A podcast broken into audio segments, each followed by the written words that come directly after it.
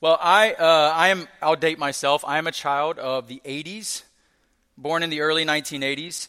And so, uh, what I'm about to talk about, uh, it's probably going to bring about some nostalgia for those of you from my generation for what I think may be the greatest playground invention of all time. Long ago, relegated to the dust heap of playground equipment. And I'm talking about the rusted, round platform, spinning platform known as the merry-go-round or the twirlabout. And some of you may remember this piece of playground equipment.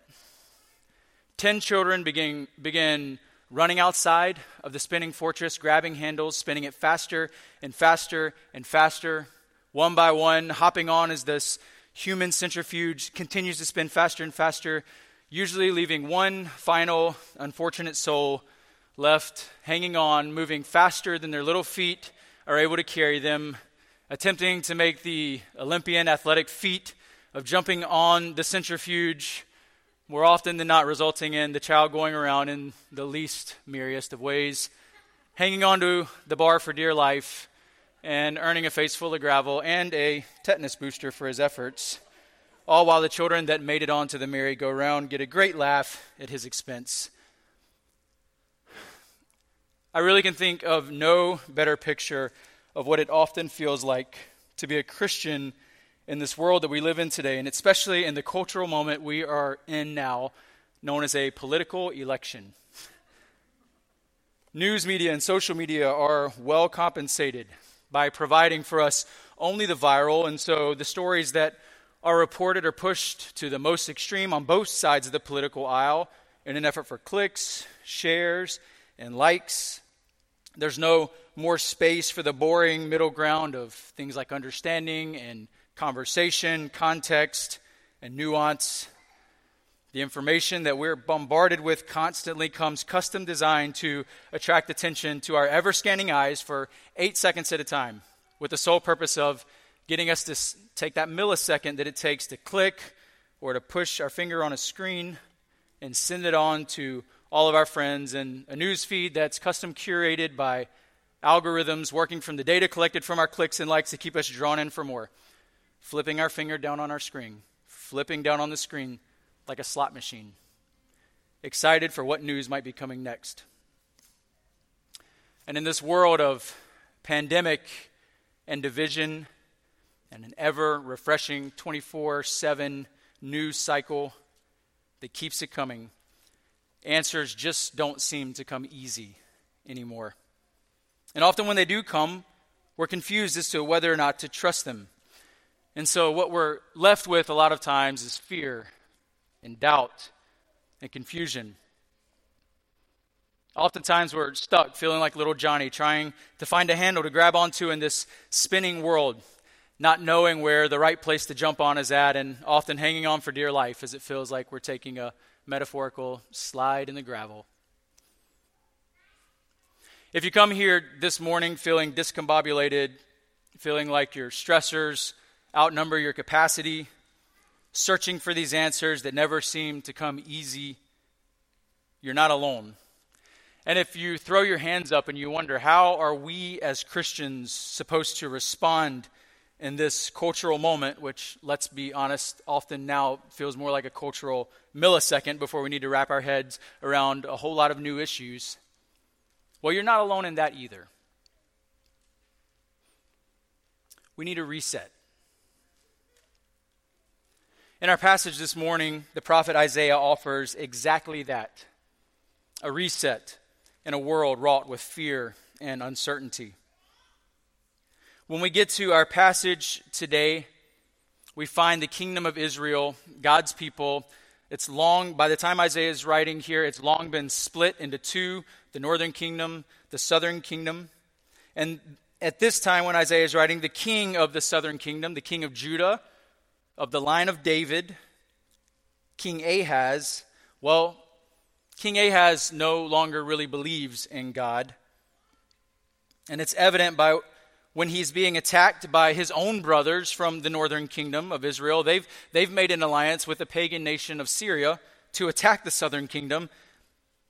King Ahaz chooses not to listen to Isaiah, who tells him the Lord will protect his people, and instead chooses rather to make another pagan alliance with another pagan nation, the kingdom of Assyria. And in doing so, in many ways, he starts what is to be the beginning of the end for his brothers in the northern kingdom. They're going to be destroyed by Assyria not long after Ahaz's reign.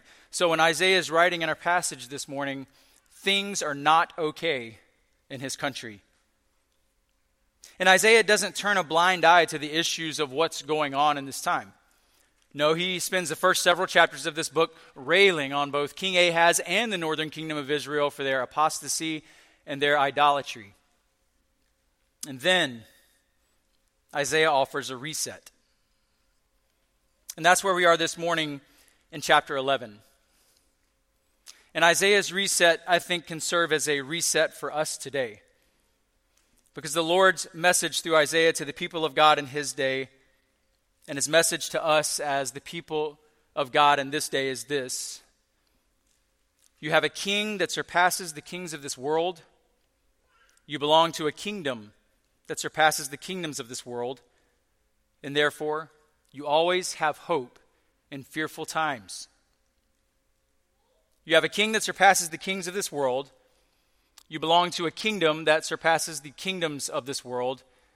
And therefore, you always have hope in fearful times.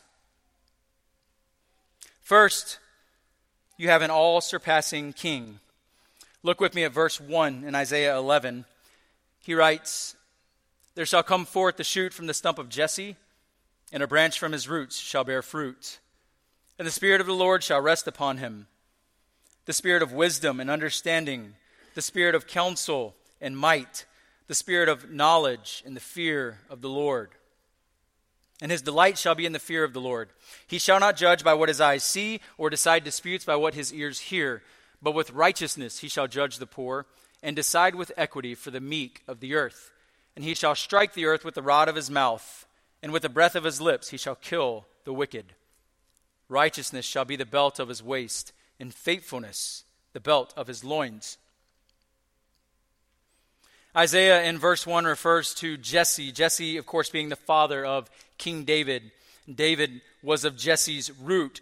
And God had made a promise to David when he was the king that someone from his line would reign over the throne of his people forever. But by the time we get to King Ahaz, when Isaiah is writing, the reality is that David's line has lost much, much of its power. Long gone are the glory days of military victory under David, the glory days of wealth and prosperity under Solomon. What was a dream of a kingdom that was for God and was protected by God was quickly becoming a smoldering past hope that was on the verge of despair. Jesse's line at this point was a mere stump. And we know here in verse 1, just by the mention of Jesse, just by Isaiah using that name, he's talking about a king. He's referring to a king, a king over the people of God. And who is this king that Isaiah speaks of? Well, look at how he describes him. He's kind of the anti Ahaz in a lot of ways. He's filled with the Spirit of the Lord. He has wisdom, counsel, and strength. He fears the Lord. He doesn't wander off into rumor or make quick judgments based on what his eyes see. He defends the poor and the needy. He doesn't take advantage of them for political gain like Ahaz had done. He defeats his enemies by the word of his mouth, so he doesn't need pagan alliances. He's faithful to the Lord. He can be trusted. This is a good king of the likes that Judah has not seen. And I have to point out of the likes that we desire today. And who is this king that Isaiah speaks of? Well, the reality is there would be good kings that would come after Ahaz. Hezekiah and Josiah were two good te- kings that would come after Ahaz, but ultimately they would fail. Their failures are recorded in Scripture. Ultimately, they would die. Their deaths are recorded in Scripture. And David's line would seem to continue to smolder. And after the northern kingdom falls, the southern kingdom eventually would fall to Babylon. There would be sent into exile, and a vast majority of the rest of the history afterwards would be one of a conquered people with no king of David to sit on the throne.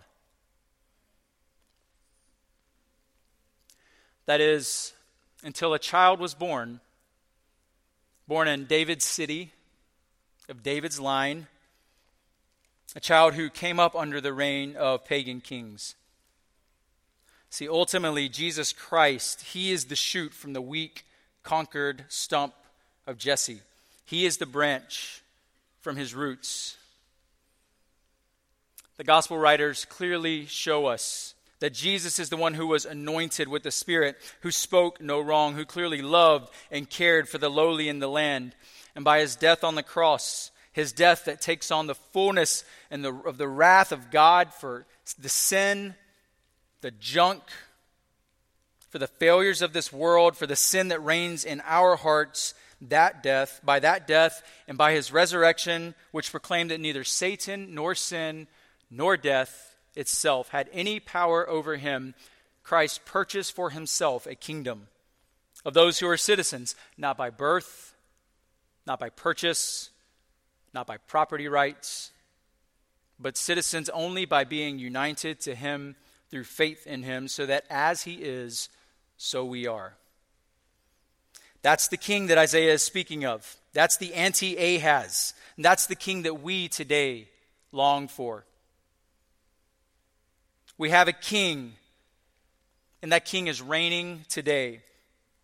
He is far greater, far more pow- powerful, far more perfect than any king of Judah up to that point. And he's more powerful today than any presidential candidate or congressman or congresswoman or any judge that could be appointed in any amount of time. These are all passing. If you are in Christ, you worship a greater king. And in the midst of the craziness of these times and the, the polarization that pushes us to, to one end or the other, we have to remember that we serve this greater king. And I, I do think that's especially pertinent to talk about right when we're in the middle of this election season. Because when I watch the news, when I hear people talk about the futures or these issues that are going on right now, what I hear oftentimes is people who are, in many cases, overwhelmed with fear. And I don't doubt that this is the state that many of us are in as we prepare uh, to go to the polls and cast our votes or mail in our ballots or however you're choosing to do that.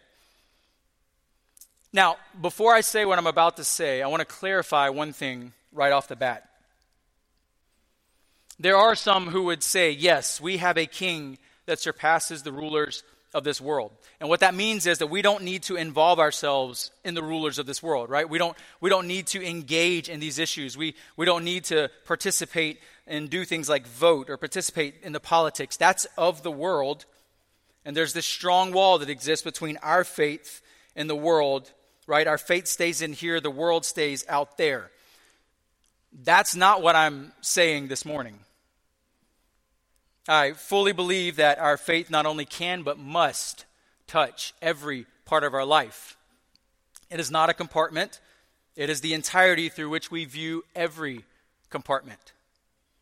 And because of that, we don't withdraw from the world. We don't withdraw from these issues. We engage. We, we seek the scriptures for how we are supposed to view these things, and we act on what we believe.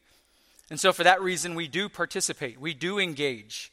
We do things like vote, right? And I, I've spent most of the past 15 years of my life in a place where people actually know more about our governing system than their own because they have no, no say whatsoever in who governs them. So believe me, when, when I say we get a chance to engage via voting, I believe this to be a privilege. Now, the reality is that our faith may inform different believers in different ways, right? the issues that we vote on, that we vote about, are always layers and layers deeper and more complex than the explanations are, that are offered to us, especially in this world, like I said, when they're offered eight seconds at a time. So, in the end, people may choose to vote in different ways based on how they're reading the scriptures. I know Christians more mature and more wise than I am, and they fall on both sides of our American political spectrum. Their choices are informed by their faith. But all that to say, what I don't want you to hear me saying this morning is that these issues are not important or not to engage or not to vote. That's not what I'm saying. So please don't hear me saying that.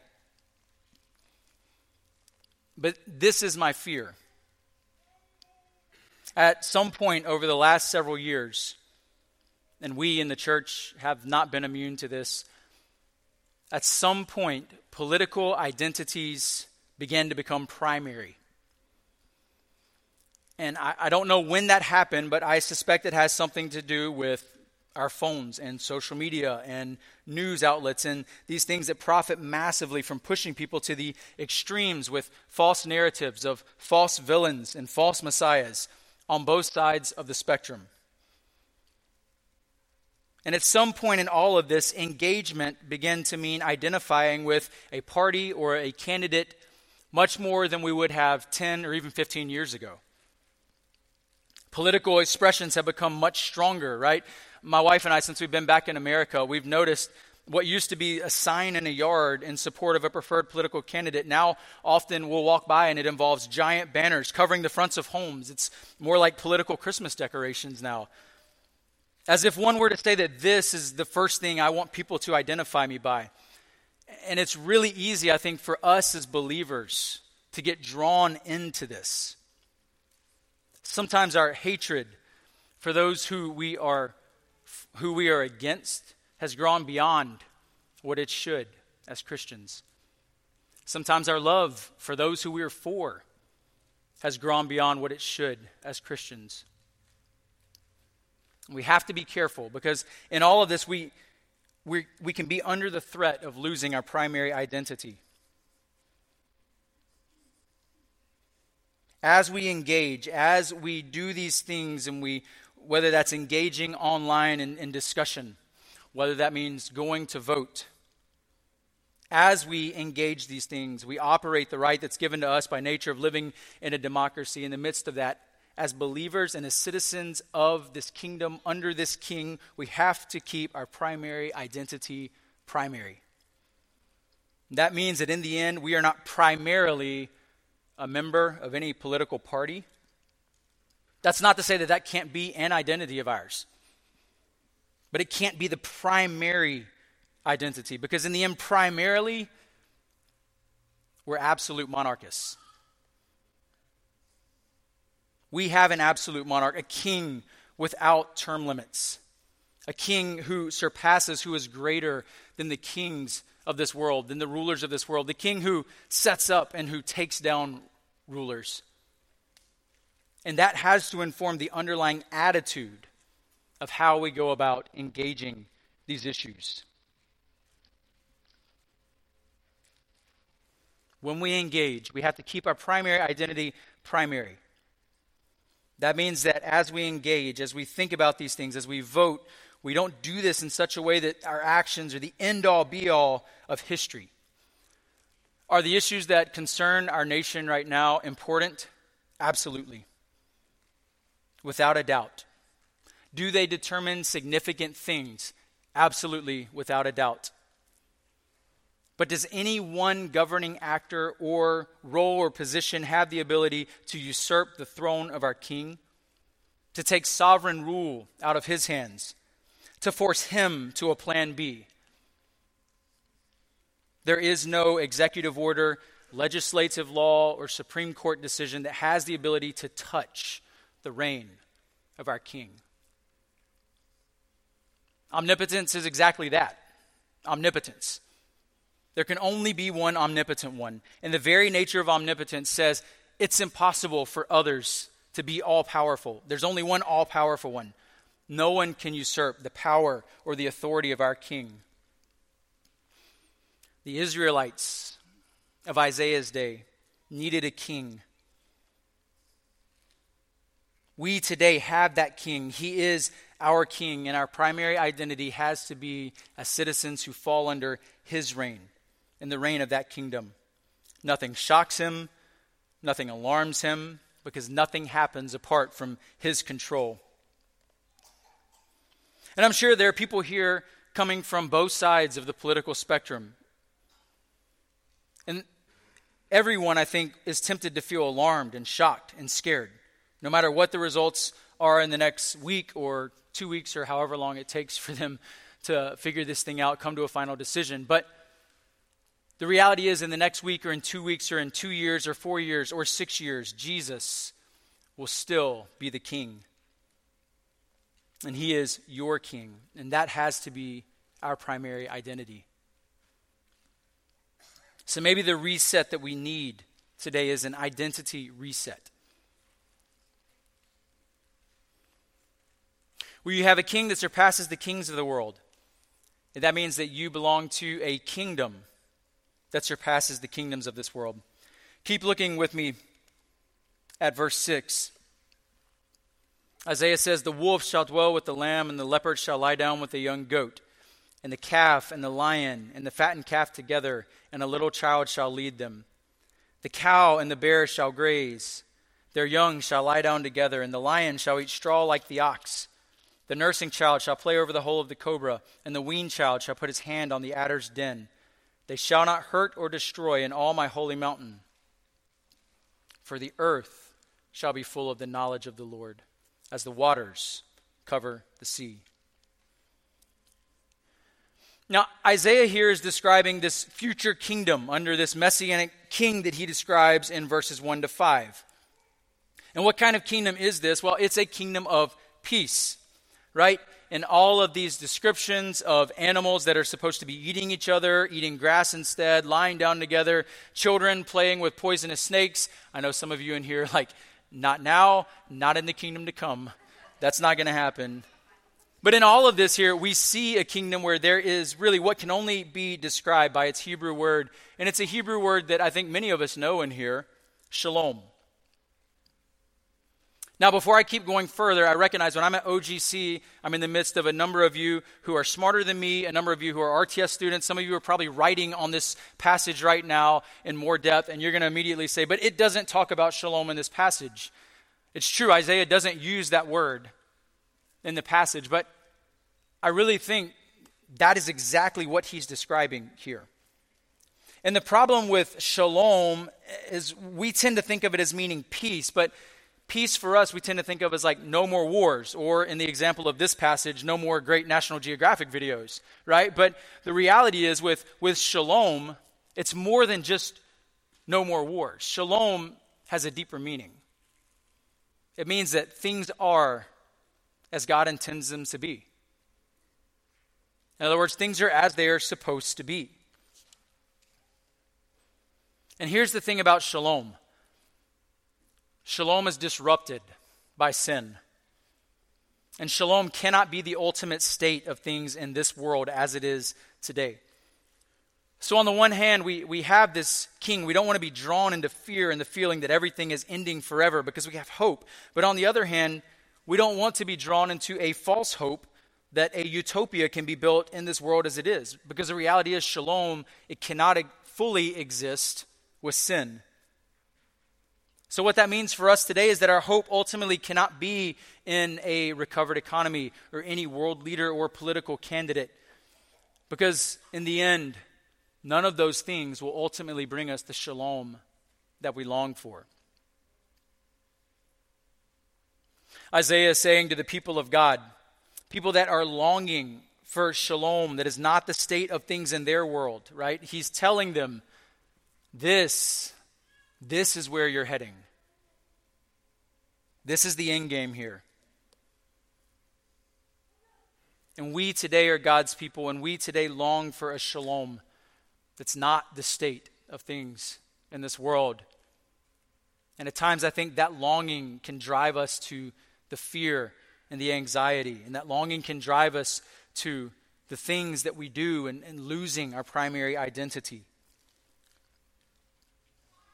I don't have to go into details about this. I don't think any of you are going to argue with me this morning. Things are not as they are supposed to be.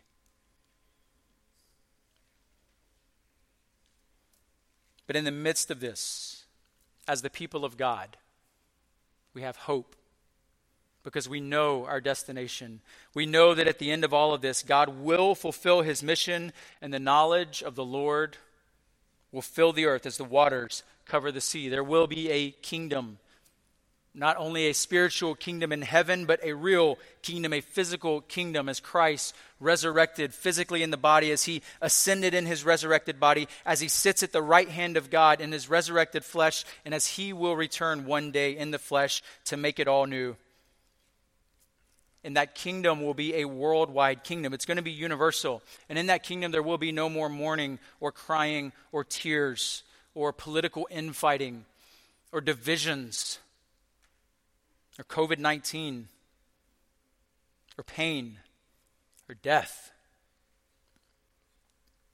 So if things don't quite feel like home to us today, it's because we're not home. Things are not as they're supposed to be. And Isaiah gives us a picture of what's supposed to be. And I think for us today, there's pain in that, especially when we compare where we are now with that hope. But with that pain, always, always comes hope. And where is that hope? Well, I think verse 9 gives us the key that the earth will be full of the knowledge of the Lord like the waters covered the sea. I am a career missionary, so I tend to see these things in Scripture. You can roll your eyes at me if you want, but I think it, it is interesting that embedded in a passage about a future kingdom under a king who is going to bring this kingdom about, a king who cannot be defeated, embedded in all of this, there's a statement of mission. That the earth will be full of the knowledge of the Lord as the waters cover the sea. Right? This, this has been the mission ever since God told Adam and Eve to take the perfection of Eden and extend it to the world to fill and subdue. Right? It's been the mission ever since he told Noah the same thing after the flood. Since God told Abraham that the nations would be blessed through him, it was the mission that God gave to Israel on Sinai. It was the mission that Isaiah, I think he's reminding the Israelites of his day to remember. And it's a mission that cannot fail 100%. It's one that we are to take part in. And I do think that Isaiah is nudging the people of God here to remember, to remember who they are, and to remember the mission that God has given them. Through their apostasy, through their idolatry, they're not taking part in that mission. This mission that Isaiah's emphasis is that God is infallibly going to bring it about. They're missing it. And for us today, I think that's how the hope of the kingdom dr- can drive us as God's people. We've been put on an unfailing mission by being made citizens of the kingdom through the blood of the king. So, what that means is that we are kingdom ambassadors. And what that means is that that calls for a certain way of living in this time. We're to be beacons of hope we're beacons of hope because, on the one hand, we know that there will be no utopia on this side of Christ's return, but that on the other side of Christ's return, we know that's coming. And so, the reality that we live in now, and this already but not yet, it's a reality of quiet confidence. We're to be as those who live as if the situation that we face today is real. Like I've said, we engage. These issues do matter. The scriptures speak to these issues that we think about, that we talk about, that we vote on. But also at the same time, we live as if the situation is not final because there's always hope of a coming day. So the times may change, but our hope does not. And in this world of scary headlines and distrust, and everyone opining as an expert on social media Believe me, when you live with that kind of a quiet, settled hope in the reality of the world and the hope of what is to come, that sticks out. You'll be noticed.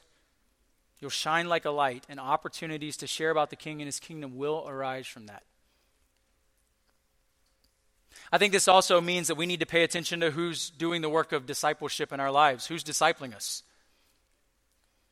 When we lived in East Asia, I had some friends who worked for the Foreign Service.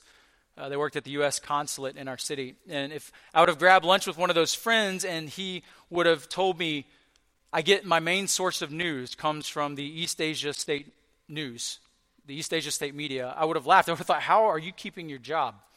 Because, like, everybody knows that's a false narrative, right? I mean, we know it being from outside of East Asia, people in East Asia know it. Everybody knows that is a false narrative. But we have to be careful because we have to be careful what we're filling our minds and our hearts with. Are we filling our minds and our hearts with the narratives that are played out over social media and on the news? Or are we filling our minds and our hearts with the narrative of Scripture, right? The, the true narrative, the one true narrative that tells us what the problem is, what the solution is, where we're headed. What is our role in that story? Because those narratives they're not narratives of hope. Oftentimes, they're narratives of fear, and they thrive on fear. And oftentimes, the fear may arise out of what seems to be a loss of utopia, utopia lost, or utopia not yet gained. And because their fears and all of this is temporal, so their solutions are often found in temporal things two to four to six to a lifetime appointment of years at a time. But we, we are ambassadors of the King. And that means we have a better narrative. That this world is not what it's supposed to be, that it won't be made that by any world leader, but that in the end, shalom will be ushered in by the king. And that is not a narrative of fear.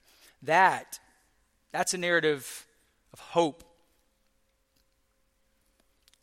And oftentimes, you're not going to find that on your phone. You won't find that out there, right? You'll find it in here. I guess, unless you have your Bible on your phone, then yes, you'll find it on your phone there. But you know what I mean?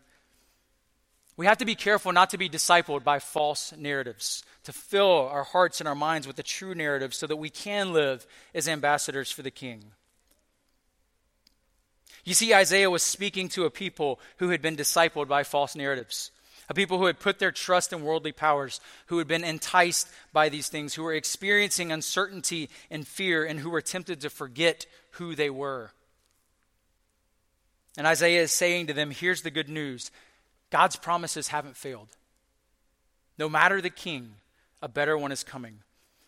God will not fail at his promises. His promises that he made to Abraham, his promises that he made to David. A better king is coming. And no matter how bleak things look, this king will bring in the shalom that we're longing for. And so he's telling them do your job as the people of God, confess, repent, stay on mission.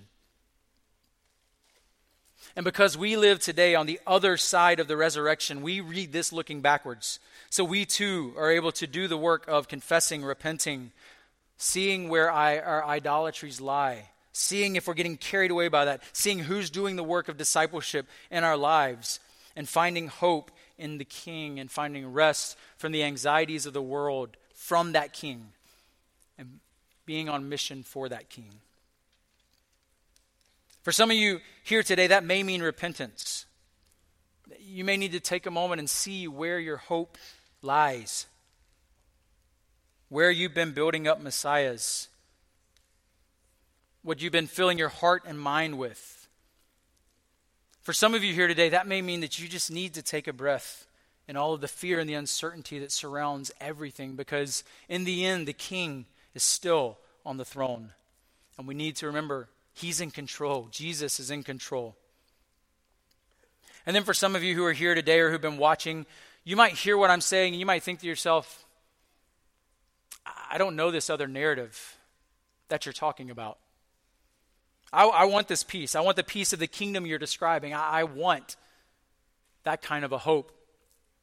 I want to be a citizen of that kingdom. And if that's you today, there are people here who would love to tell you how to do that.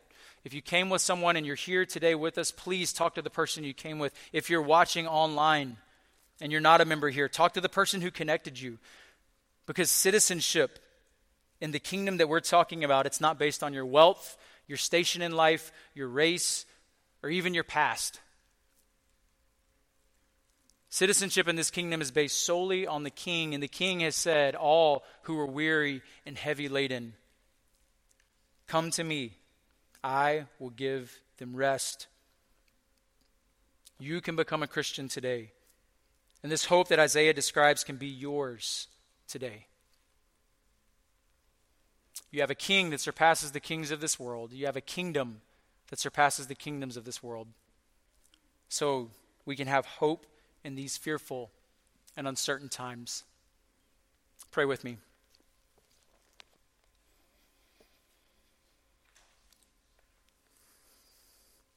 Father, there is no shortage of players all over on this stage of this world where we live who would seek to steal this hope, who would seek to steal our joy, who would seek to have us live as if these solutions that we will be voting on, that we've already voted on,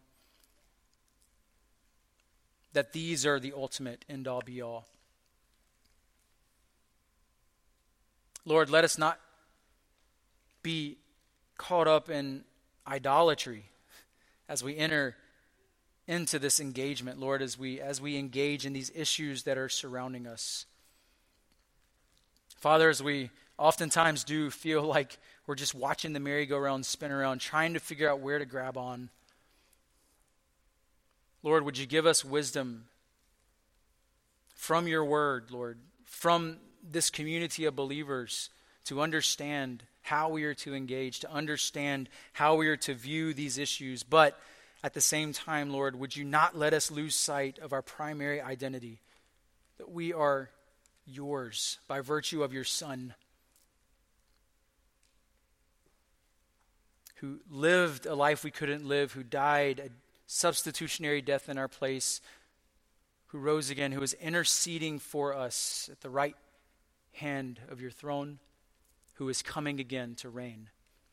Would that be the narrative that drives all that we do in this season as we engage? Lord, would that be the narrative that soothes our fears and anxieties? Would that be the narrative that causes us to repent for the ways that we've been putting our hope, our ultimate, our primary hope, and our primary identity in other things?